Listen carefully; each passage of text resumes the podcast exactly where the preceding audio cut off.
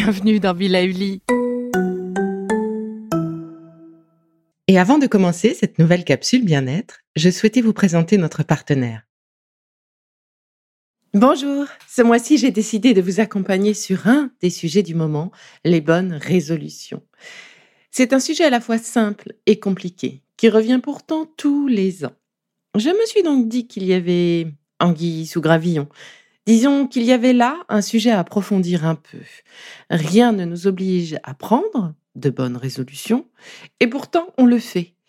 Et puis on se déçoit, et puis toujours le même pattern, et s'il existait une autre façon de faire? C'est ce que je vous propose de découvrir ensemble. Alors, pour la énième année consécutive, le sport, reprendre le sport, faire du sport, bouger, est arrivé en haut des charts des bonnes résolutions des Français. Il y a donc bien un sujet sport chez nous. Et je vous avoue que ce sujet me parle particulièrement. Vous le savez sans doute, mais pour ma rémission, le sport fait maintenant partie de ma vie. J'en fais chaque mois un peu plus, mais je ne suis pas encore arrivée à la prescription de trois heures par semaine tout de même. Alors je suis aussi moins dure avec moi-même, moins dure qu'avant, disons, après tout ce que j'ai traversé je me suis dit que j'avais peut-être de petites choses à vous partager pour vous aider, comme moi, à tenir cette louable résolution. Mais avant toute chose, il faut que je vous dise, le sport ne fait pas maigrir. Non, non, non. En revanche, il affine la silhouette, il dynamise les jambes, les bras, le ventre, mais il ne fait pas maigrir. La balance peut même monter un petit peu. Ah, je vous vois déjà. Pas de panique. Détendez-vous. En réalité, nos petits muscles, plus ou moins cachés sous notre gras, vont se développer à mesure que nous nous activons. Un kilo de muscle prend moins de place qu'un kilo de gras. Mais comme il se développe, eh bien, on peut voir la balance augmenter alors que l'on affine notre silhouette. Mais alors, pourquoi parle-t-on de régime, sport et minceur? Disons que c'est l'un des effets secondaires du sport. Lorsque l'on s'active, que nos muscles se développent, ces derniers consomment alors plus d'énergie que le gras. Ce gras-là qui ne fait rien bien caché sous notre peau. Ainsi, si on n'augmente pas notre bol alimentaire, c'est-à-dire la quantité énergétique que l'on avale, eh bien on dépense plus d'énergie. On comprend du coup assez facilement, si on dépense plus d'énergie qu'avant, eh bien on finit par maigrir. Ok. Mais il ne faut pas augmenter son régime alimentaire, ce qui est parfois un peu difficile. Et oui, vous avez tous remarqué comme on a faim après une belle séance de sport. Nous allons donc chercher à nous muscler et ou à faire travailler notre cœur et ou à retrouver ou à développer notre souffle ou encore à se détendre et tout ça grâce au sport. Alors, une fois que l'on est clair sur le bénéfice poids, qui n'est que secondaire, vient donc la précision de l'objectif, histoire de bien définir le fameux faire plus de sport. Pour moi, ce fut le cardio, pour vraiment redévelopper euh, ma puissance cardiaque et me remuscler, me redynamiser. Alors enfin, pour atteindre cet objectif, quel qu'il soit pour chacun de vous, L'important, c'est de découper cet objectif, en tout cas de préciser le cheminement. Et oui, ce cheminement est tout aussi important que l'objectif final.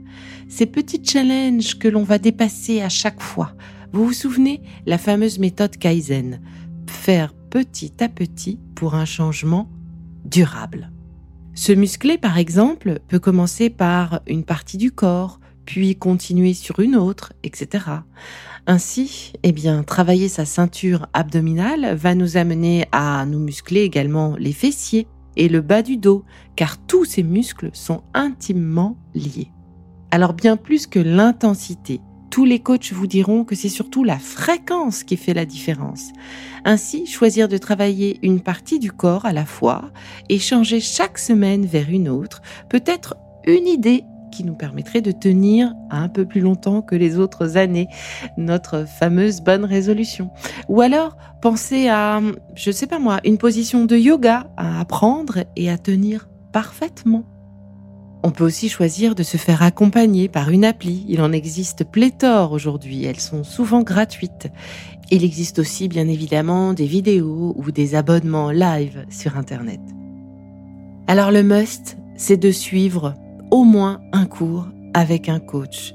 Un coach qui va pouvoir nous aider à identifier nos fragilités, préciser nos objectifs et nous donner des exercices adaptés, adaptés à notre condition physique.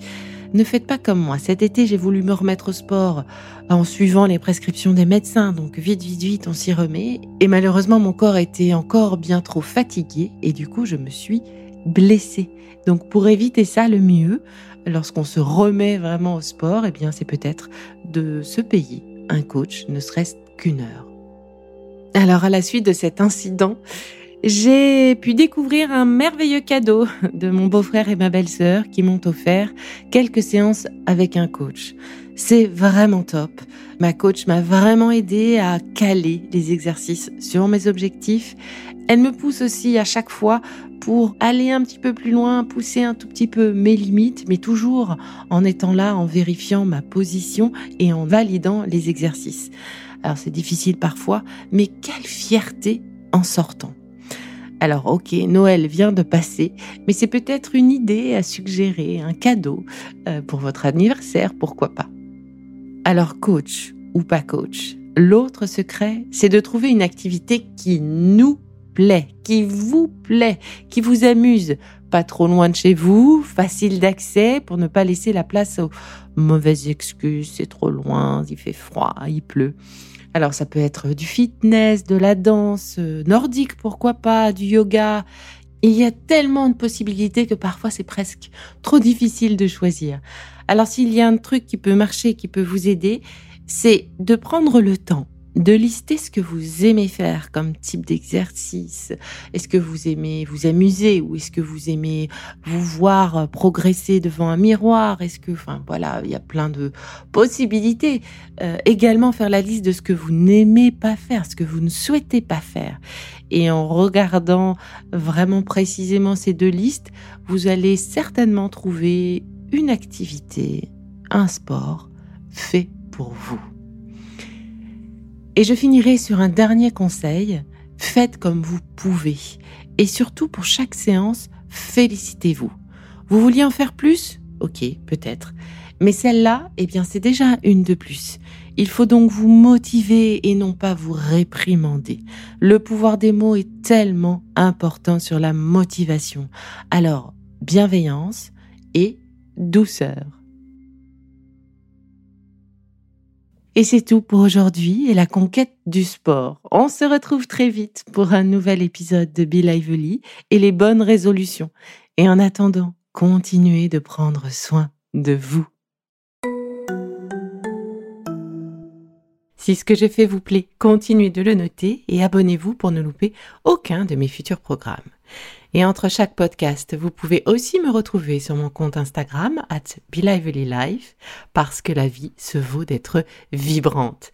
Et en attendant la prochaine capsule, surtout, continuez de prendre soin de vous, car c'est bon pour tout le monde.